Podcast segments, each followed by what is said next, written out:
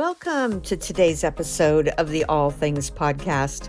I am super excited to introduce you to our new Redemption Press author, Denise Wilson, author of Seven Words You Never Want to Hear How to Be Sure You Won't. She has an incredible Romans 8:28 story to share today and some incredible insight into one of the most misunderstood scriptures in the Bible. Today, rather than having a second interview, I'm going to be unpacking the scriptures, the different concepts that she talked about in our conversation, and just really wrapping up the podcast with some thoughts on the book. So, first, let me give our guest a proper introduction. Denise Wilson is a wife, homeschool mom, and follower of Jesus.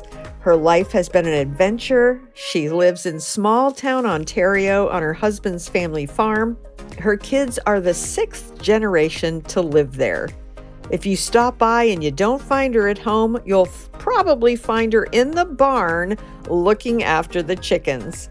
This is at least her third book, third book, you might be asking? Well, she doesn't remember the first two. Yes, that's been the problem in the past.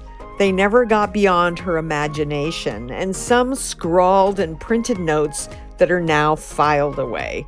So many ideas, many of them crazy. You can ask her brothers about that. Finally, she has a completed project, and it isn't just any project, let me tell you that. Seven Words You Never Want to Hear has been born out of a deep desire to see people come to know and experience Christ as both Savior and Lord. Since she was a child, this has been the desire of her heart. When Denise was young, she would even pray that the devil would become a Christian. I love that. Such was her faith in the impossible. As she became a teenager and experienced God's saving grace, that longing to see others know Jesus never left her.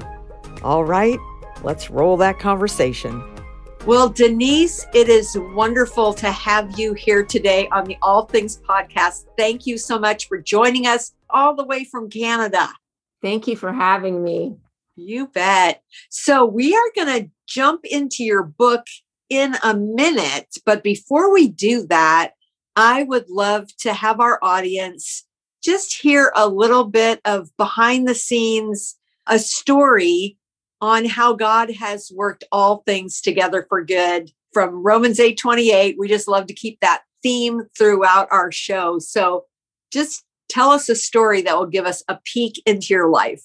Sure. Well, the the story that immediately comes to mind happened uh, about 20 years ago. And this was when I was pregnant with our first child. And as a pregnant mother for the first time, you know how exciting that is. And things were going very well with the pregnancy. As the baby started moving, I was very excited.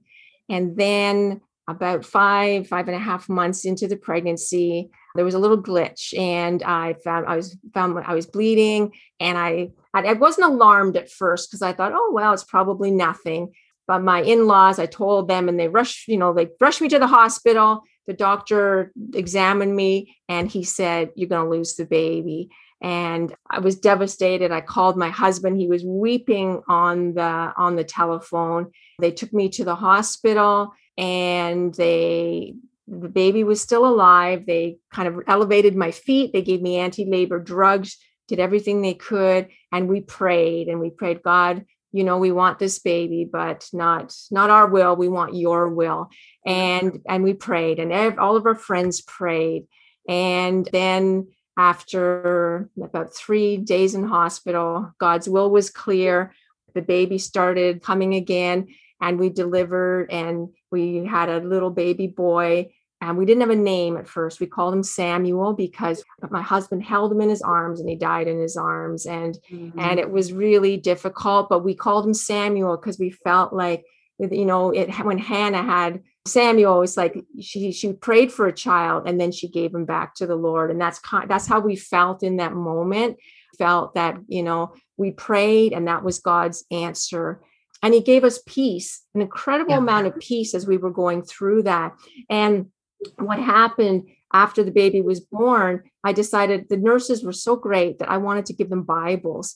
And so we decided we I would give them Gideon Bibles because that, that was the first thing that came to my mind. But we weren't Gideons, and so we tried to get some and realized that because we weren't Gideons, we actually couldn't give Gideon Bibles. So we, my mom got me these uh, women's devotional Bibles, and I gave them to all the nurses. And but what happened at that moment through this you know this situation this this was so devastating for us was we ended up joining the gideons. And that was one of the good things that came from that situation. We knew that god was in control. We trusted him. He gave us peace and we ended up joining the gideons and that was 20 years ago over 20 years ago. And as a result we are very involved and we go to fairs and festivals we give out bibles and we as a result that was the impetus to get us to to join. And just a quick little thing what happened after that i got pregnant again and the story's not quite over but i got pregnant again and because of the, the doctor put a stitch in this time because he's you know they said they realized what my problem was. They gave me a stitch to keep um um, the, my uterus closed. And then about 20 weeks in, I went into labor again, and we had a stillborn little girl named Hannah.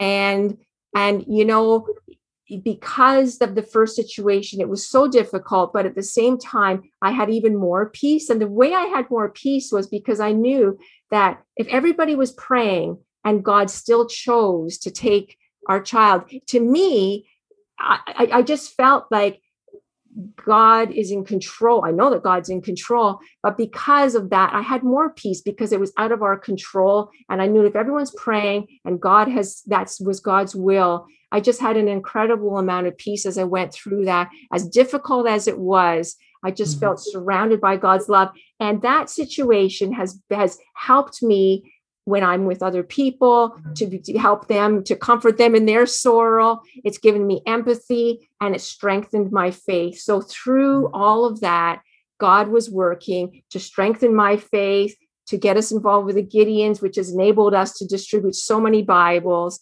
And mm-hmm. the good news is, my next pregnancy, I had a son.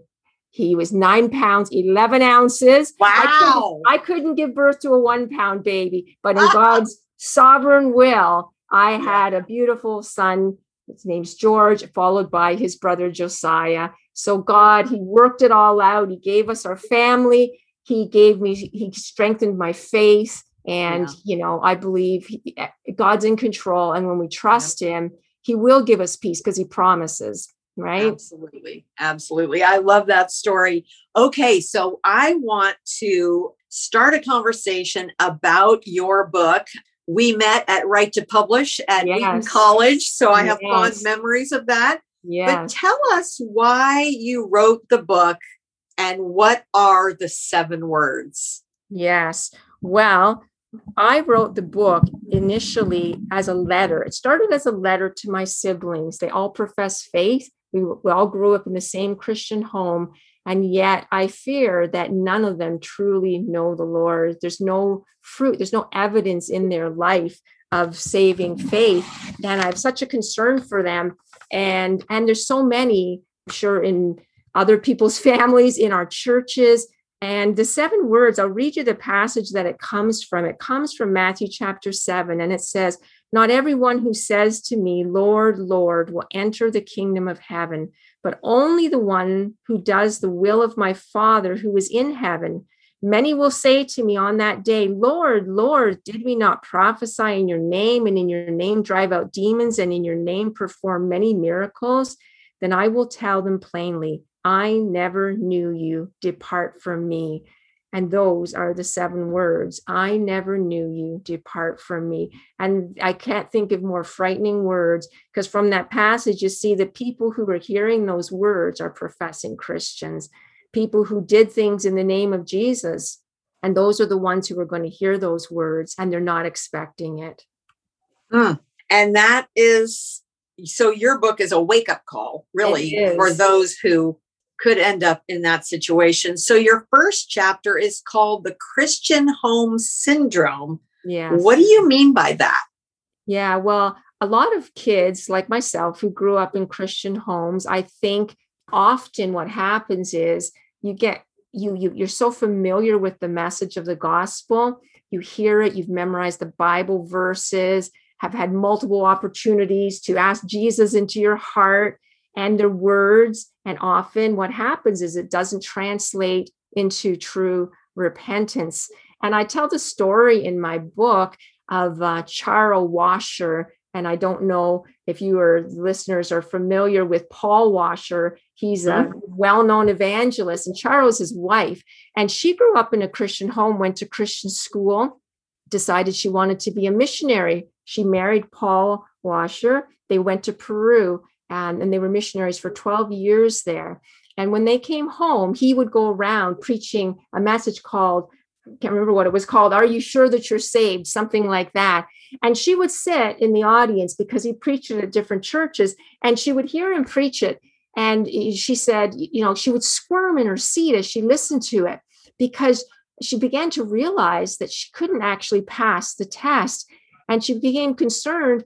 And one day she mentioned it to her husband, and he encouraged her to, you know, spend some time trying to figure it out. So she went to the book of First John and there's a lot of tests about true faith in first john. And she came to the conclusion that she at 32 years old missionary married to paul washer was not actually saved.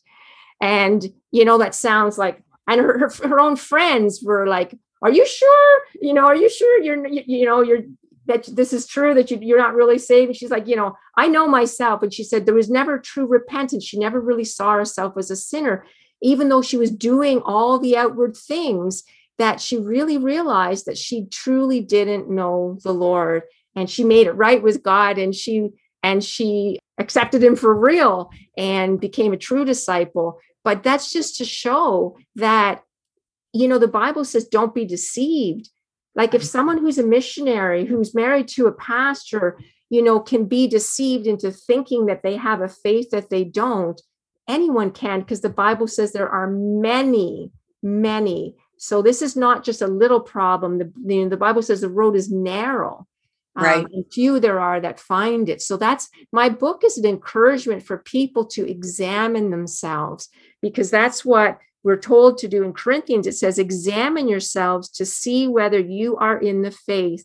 Test yourselves. Do you not realize that Christ Jesus is in you, unless, of course, you fail the test?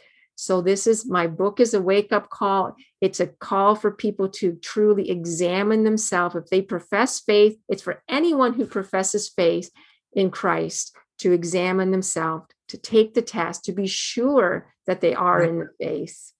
So so what does that look like to actually examining ourselves? I mean, would you just go through a specific scripture chapter that would give you the kind of check, check, check, or uh oh, I can't check that.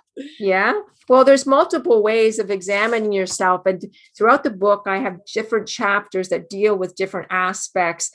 Like one is called, one's to examine the fruit because you'll mm-hmm. know them by their fruit, right? And so that's one way of examining ourselves. The other one is by our obedience. This is a test.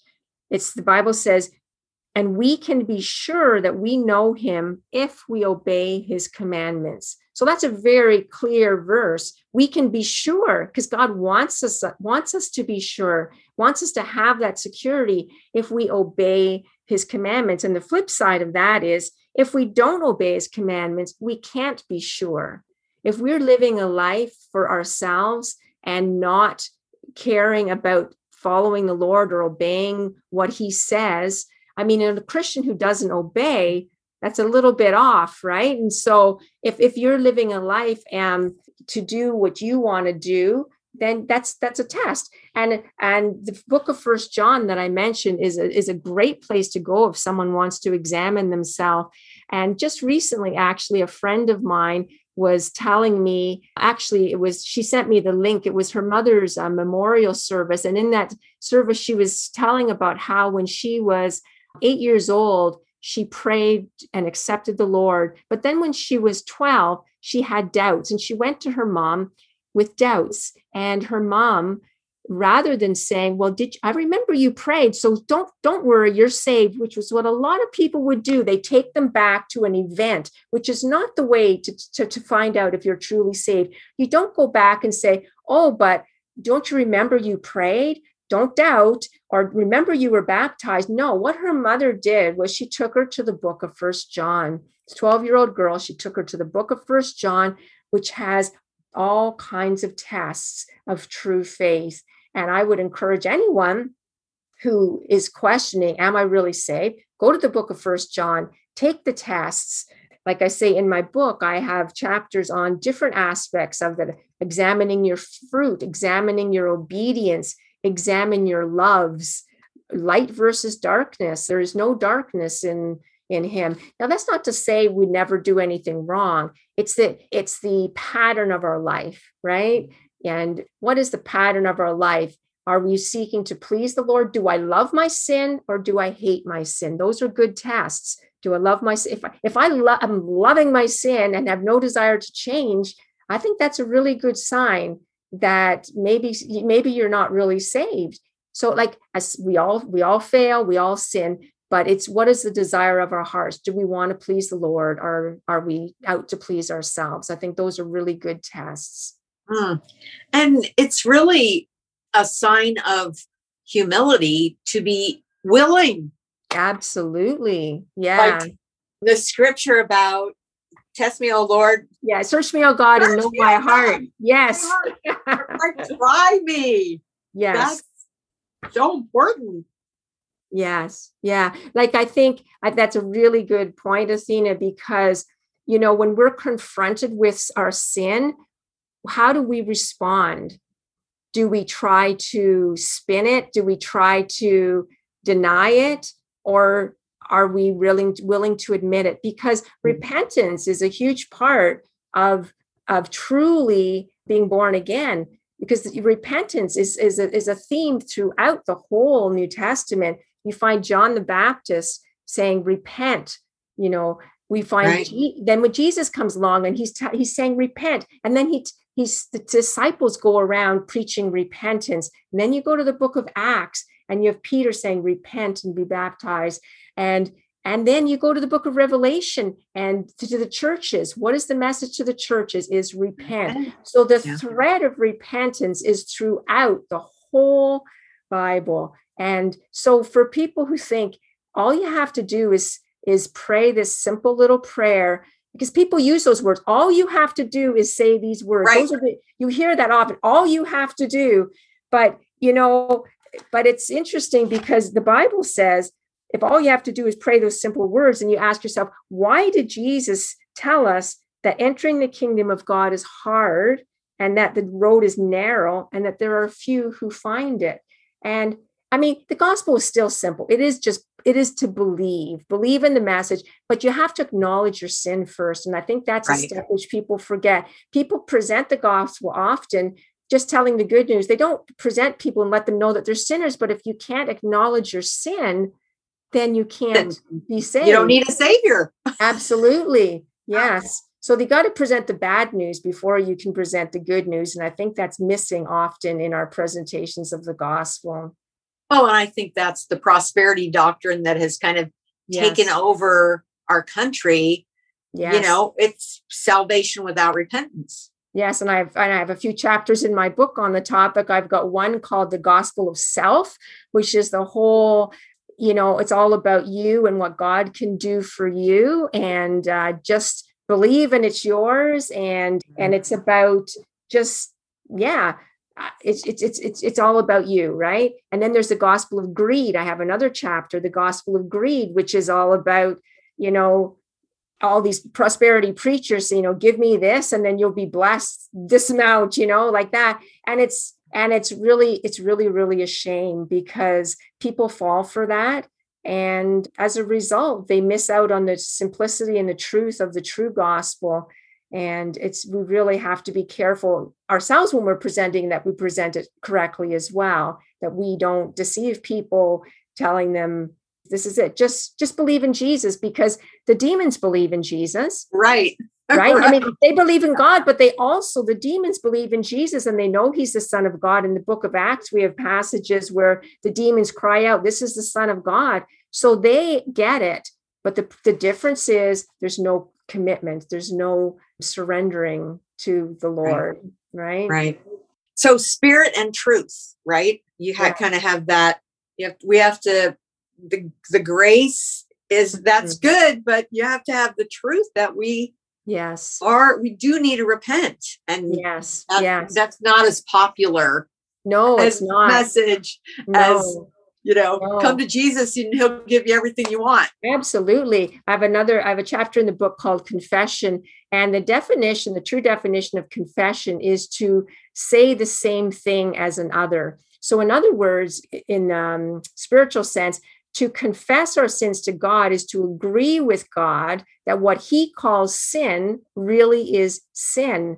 And, you know, there's a lot of things people don't want to agree with God about, you know, that are that are sin. And nowadays it's getting it's getting worse and worse and worse that people are accepting things that the Bible clearly says are not are not right. And he and a holy God does not he does not accept. And yet we are trying to say that they're okay. And that's why people need to get into God's word too, because they need to see for themselves. This is what God says. Don't believe anybody if they're telling you something that's not in God's word. So confession is huge because we do need to agree with God. God says this is wrong, it's wrong. God says this is right, it's right. And we need mm-hmm. to, that's where we need to find our answers is from his word. Amen. Amen. So, do you believe that how we live is an indicator of true spiritual life? We've kind of touched on this already, but yes, yeah, yeah, absolutely. Absolutely. And what comes to my mind when you ask that, Athena, is I think of there's there's several passages in the Bible that give lists of activities that the Bible says if this is the pattern of your life, you will not inherit the kingdom of God. And like, I think that there's a tendency for people, you know, when if somebody says, oh, well, if you if you're living this way, well, then you, you might not be a Christian to say, well, that's legalistic. You can't say that, right? But you know, I can say whatever the Bible says. so yep. I stand on good authority. And I think that, you know, you mentioned humility that it's humility that we need to accept. You know what? If this is what God says, I need to examine myself. And there's passages, I'll just read you from one of them. There's passage in Galatians, Ephesians, Romans, and Corinthians. And each of those passages give lists of activities. If this is the pattern of your life, you will not inherit the kingdom of God. I'll read one of them from Corinthians. It says, Do you not realize that those who do wrong will not inherit the kingdom of God?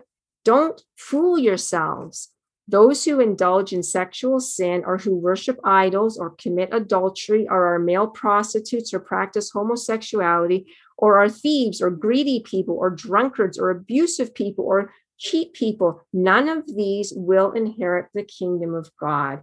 So that's the bad news. And I say there are four at least four passages that give a list, similar list that say you will not inherit the kingdom of God. If that's the pattern of your life, if your life is characterized by these things, you need to examine yourself. But then there's the good news in the Corinthians passage. Here comes the good news, and we all want good news. And it says, Such were some of you, right? Yep but you were cleansed, you were made holy, you were made right with God by calling on the name of the Lord Jesus Christ and by the Spirit of God. So the bad news is if this is the pattern of your life, then you need to examine yourself because the Bible says you will not inherit the kingdom of God. But such were some of you. When we are born again, the Bible says we will never be the same. And that's a task. If anyone's in Christ, he's a new creation. Old things are passed away all things have become new. We're not sinless, but we are daily, hopefully, being sanctified, becoming more like Jesus. And that is the desire of our heart. If that's the desire, that's a good sign. But we need to be careful because the Bible is very clear on so many places, and we gloss over these passages and we don't take it seriously sometimes, I think. And, you know, we think, oh, God, He's loving and everything's going to be good in the mm-hmm. end. And if we know him and and we're seeking after him it, it, will but you know the the reason we share the gospel with with people is because there is a heaven and there is a hell and we and we need to we need to be sharing the true gospel we need to be pointing people to the scriptures not to what's politically correct right amen amen so just as a wrap up how can we be sure that we won't hear those seven words i think you just kind of I did told us. That's but... okay. That's okay. You know, we we we need to going back to the verse that I read at the beginning. I said, examine yourselves. How can we be sure? We can be sure by examining ourselves to see whether we are in the faith, testing ourselves, and make sure that we can pass the test. So, just in, to recap, go to the book of First John, my book gives lots of different tests. If you'd like to go through the tests that are written there, the test of obedience, the test of fruit, the tests of what we love. And so just just really it's it's too important to I say I say in the book, don't wait until death to find out if you got it right. You know, yeah. And I share a quote on the back of the book. I have a quote by Tozer he said, It's my opinion that tens of thousands, if not millions, have been brought into some kind of religious experience by accepting Christ and they have not been saved. And the point, the point of the book is how can you be sure? And and go to the scripture and and don't don't rest if there's anybody who has doubts. And as believers, we're all to constantly be examining ourselves just to make sure that we're right with the Lord and I mean, if if we're saved, once we're saved, we're always saved. That's not the, the point, isn't that? But a lot of people who think they're saved, this is the point, may not truly be saved. And that's mm. that's what we need to be careful and be sure of. Amen. Amen. So to wrap this up, I would love for you to just give a tip or a tool that you have found in your life that has helped you trust God, knowing that even when things are bad, he's going to use it for good. He's going to work good from it. Mm-hmm. But not for everybody, right?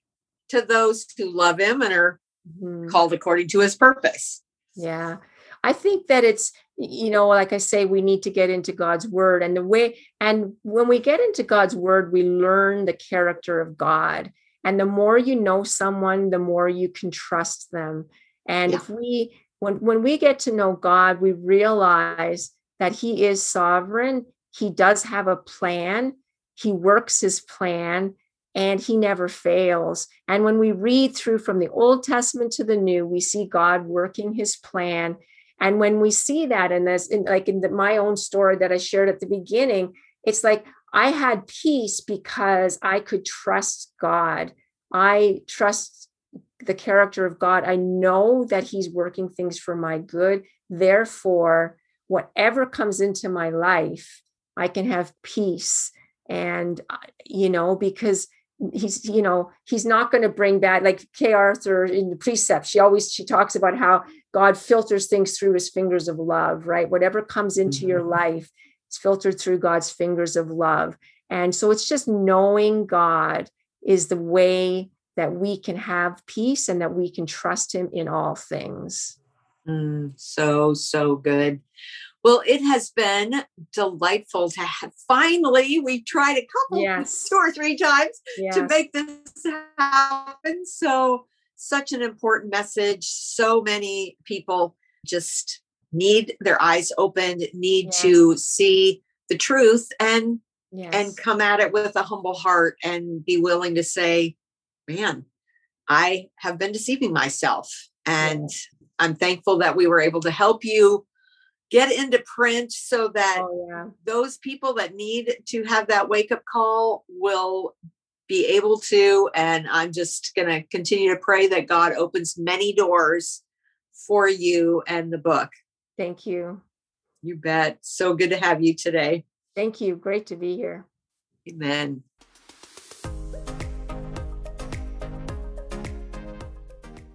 Did you know that the Bible tells us in Proverbs 28 1 that the righteous are bold as a lion? And you know what lions do, right?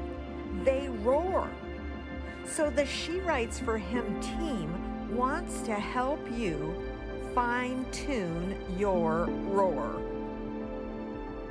If God has redeemed you and given you something to declare that points to his faithfulness, then he will also give you a strategy for reaching the hearts of your readers.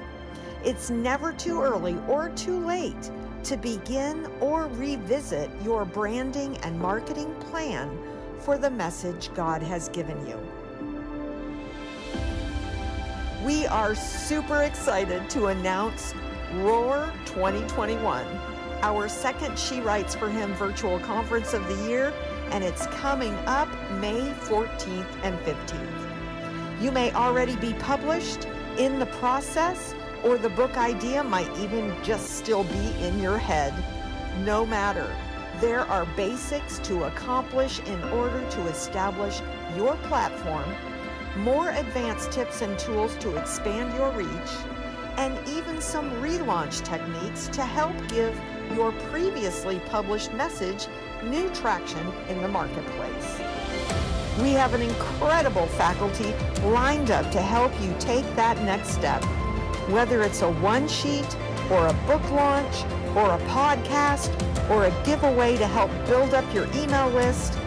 We will deliver interactive sessions with the experts and laser focused workshops to build the tools you need. You will walk away with a master plan that you can use to build or expand your platform so that you can effectively provide hope and healing to others. For all the details and to take advantage of a special discount, visit SheWritesForHimRoar.com. And we hope to see you there.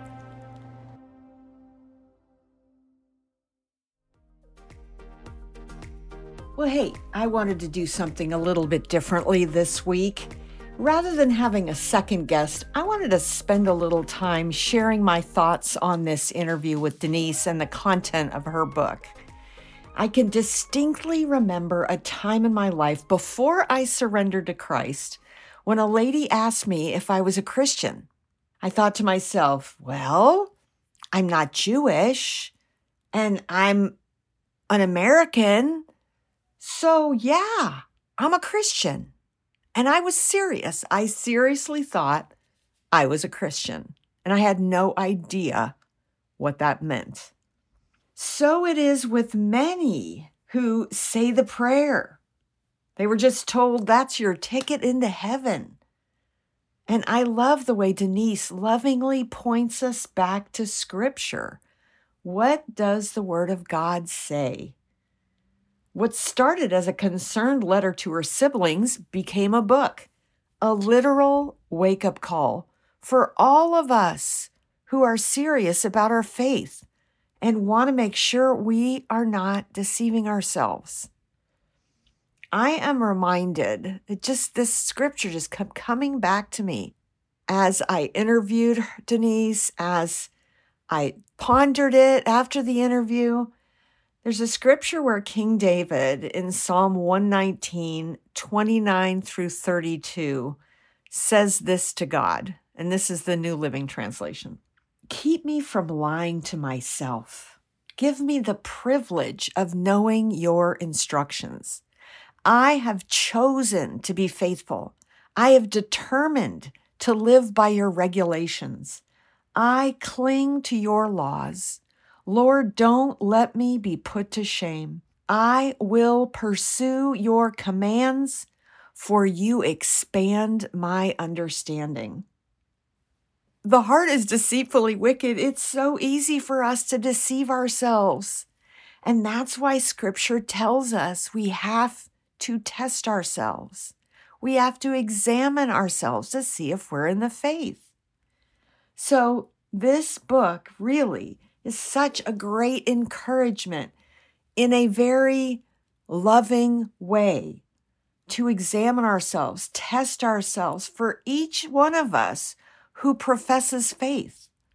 I love the example of the mom encouraging her 12 year old daughter rather than just saying, oh, you're saved, you're good. Remember that day you went and, and surrendered your life? She didn't do that. She encouraged her to go to First John and test herself. And I just think about that. We live in a world that gives trophies to everyone so no one's feelings get hurt. And I think this mentality has taken over the church. We don't want to hurt anyone's feelings. So we soften the gospel and water it down. Wow. I love how Denise said it. What is the pattern of our life? Do I hate my sin or love my sin? Do we want to please the Lord or ourselves? How do we respond when we're confronted with our sin? Do we spin it? In other words, do we minimize it? Do we deflect it? Do we compare ourselves to others and say, well, we're not that bad? Or do we repent? I just want to wrap up with sharing a few snippets from the book that I found compelling. At the end of each chapter is a specific truth to remember, and then a list of questions to ask yourself. In the chapter on confession, in the remember box, it said, When we confess our sin, we agree with God that what he calls sin is really sin. It's not our sin that keeps us from a relationship with God, but rather our attitude toward our sin and how we deal with it. Whew, that is powerful. In the chapter titled Examine Your Loves, after covering a myriad of worldly loves that we can slip into and be smitten by, the author makes the statement that we live in a selfie generation where preoccupation with self has been normalized. But the Scottish preacher Robert Murray McCheyne said this For every look at self, take 10 looks at Christ. I love that. That is so, so powerful, so simple, but so true. We should be preoccupied with Christ, not with self. So much truth in this book Seven Words You Never Want to Hear How to Be Sure You Won't by Denise Wilson. Highly recommended. So, if you would like to connect with the author, Denise Wilson, you can find her at her website, denisewilson.ca. I would encourage you to reach out to her and get a copy of this book, Seven Words You Never Want to Hear How to Be Sure You Won't. Cannot more highly recommend it. So good. Have a great week, and I'll see you next time. Well, thanks for joining us today for the All Things podcast brought to you by Redemption Press and the Romans 828 bookstore. So, hey, I'd like to ask you a favor. If you would, consider sharing this episode with your friends on social media. And if you haven't yet left a review of the podcast on Apple, I would love it if you would take a minute to do that, as it would help other people find the show and also let them know that it's a show worth listening to. So thanks so much for joining us today, and I will see you next week. Bye for now.